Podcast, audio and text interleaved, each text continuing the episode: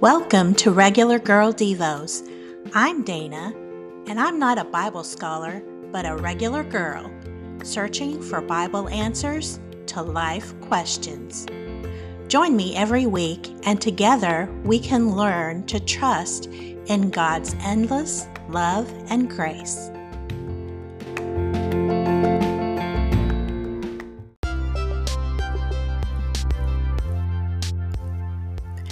Do you often find yourself feeling dissatisfied, unfulfilled, or depressed? Maybe you are trying too hard to be someone else.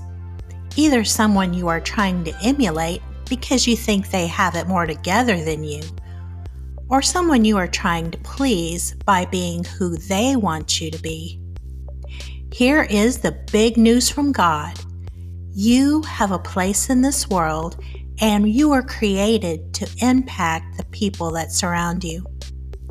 You, not a trying to be someone else wannabe.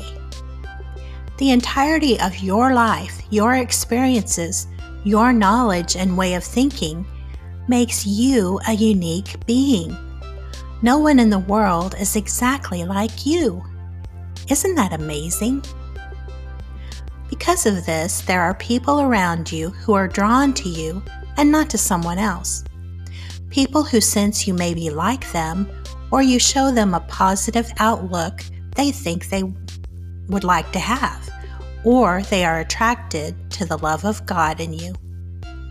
The big question is how will you use this underlying influence? Often someone is watching you when we don't know it. My husband got a call a couple of months ago from a young man we knew at our former church. The young man was now an adult and he was seeking career advice. His own father had passed away a couple of years ago. My husband was more than happy to advise him, but he asked the young man why he called him. The young man explained that he had remembered my husband as being a successful and godly man. Wow.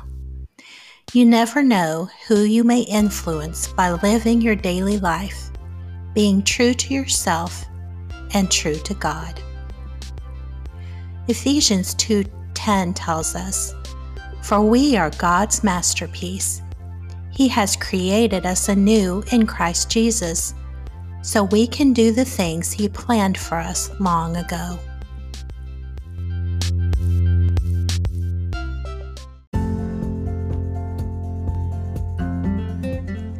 Thank you for listening and supporting my podcast. To read this episode and find other content, visit haveagather.com. Be true to yourself, celebrate your accomplishments, and remember, God is with you.